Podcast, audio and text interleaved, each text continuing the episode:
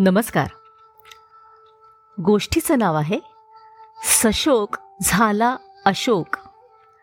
भविष्य पुराणात एक लहानशी कथा सांगितली आहे. सशोक नावाचा एक कोणी भिल्ल होता नरभक्षक होता. तो जंगलात लपायचा आणि येणाऱ्या जाणाऱ्या वाटसरूंना अडवून मारायचा. एक दिवस जंगलात फिरताना त्याला दूरवर एक झोपडी दिसली. भिल्ल कुतूहलानं त्या दिशेनं गेला. झोपडीच्या बाहेर कुणी एक ऋषी ध्यानाला बसले होते.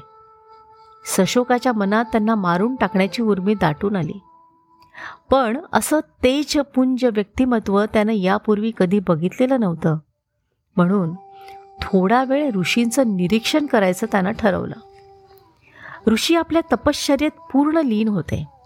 त्यांचा चेहरा अगदी शांत होता. डोळे मिटलेले होते. त्यांच्याकडे बघता बघता भिल्लाच्या वृत्ती एकदम पालटल्या.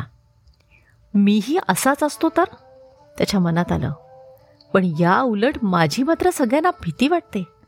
लोक तिरस्कार करतात माझा. मला पाहिल्यावर सगळ्यांना धडकी भरते. भिल्ल मग ऋषीजवळ गेला. त्यांच्यासमोर गुडघे टेकले. ऋषींनी डोळे उघडले. मुला काय हवंय? तुला तुझ्या आजवरच्या वागण्याचा पश्चाताप होतो आहे हे मी जाणलं. आता तुला काय हवं ते माग मी तुझी इच्छा पूर्ण करेन. सशोक म्हणाला मुनीवर माझ्या सैतानी वृत्तीचा मला आता खूप वीट आलाय. खून मारामाऱ्या आणि पापांनी वेढलेल्या आयुष्यातून मला मुक्त करा आणि पुन्हा शुद्ध करा. बाळा तुझ्या या आयुष्यामध्ये तुझी ही इच्छा पूर्ण करायचं सामर्थ्य माझ्याकडे नाही. यापुढचं आयुष्य तू तपश्चर्या आणि प्रार्थनेत घालवायला हवंस. पण तू निराश होऊ नकोस.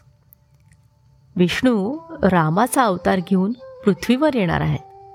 त्यावेळी रावणाच्या उपवनातल्या वृक्षांचा पुनर्जन्म तुला मिळेल. रामाच्या पत्नीला सीतेला रावण पळून नेईल. तिथे सीता तुझ्या सावलीत आश्रय घेईल. तुझ्या पर्णसंभारात बसून हनुमान एक दिवस शोकमग्न सीतेला दिलासा देईल. त्या दिवशी सीतेचं दुःख हलकं होईल आणि तुझी पूर्वीची पापही धुतली जातील. त्या दिवसापासून दुःख निवारक वृक्ष म्हणून तू सर्वत्र ओळखला जाशील. तू सशोकाचा अशोक होशील. भविष्य पुराणानं सांगितलेली ही अशोक वृक्षाच्या जन्माची कथा. ती अशोक वृक्षापुरती मर्यादित असली तरी एकूणच दुःख हलकं करण्याचं सुकलेल्या मनोवृत्ती उल्हासित करण्याचं वृक्षांचं सामर्थ्य या कथेनं सांगितलं आहे या गोष्टीतला पुनर्जन्माचा भाग बाजूला ठेवला तरी पापमुक्त होण्यासाठी वृक्षांचं रूप घेण्याची यातली कल्पना ही निसर्गाच्या या महत्त्वाच्या घटकाची परोपकारी वृत्ती आणि सृष्टी सृष्टीच्या संतुलनाला त्यानं लावलेला हातभार स्पष्ट करते. रोजच्या धकाधकीतून थोडा निवांतपणा मिळाला की गर्दीपासून दूर एखाद्या रम्य ठिकाणी जाण्याची ओढ आपल्याला का लागते? हे आता तुमच्या लक्षात आलं असेल. हो ना? धन्यवाद.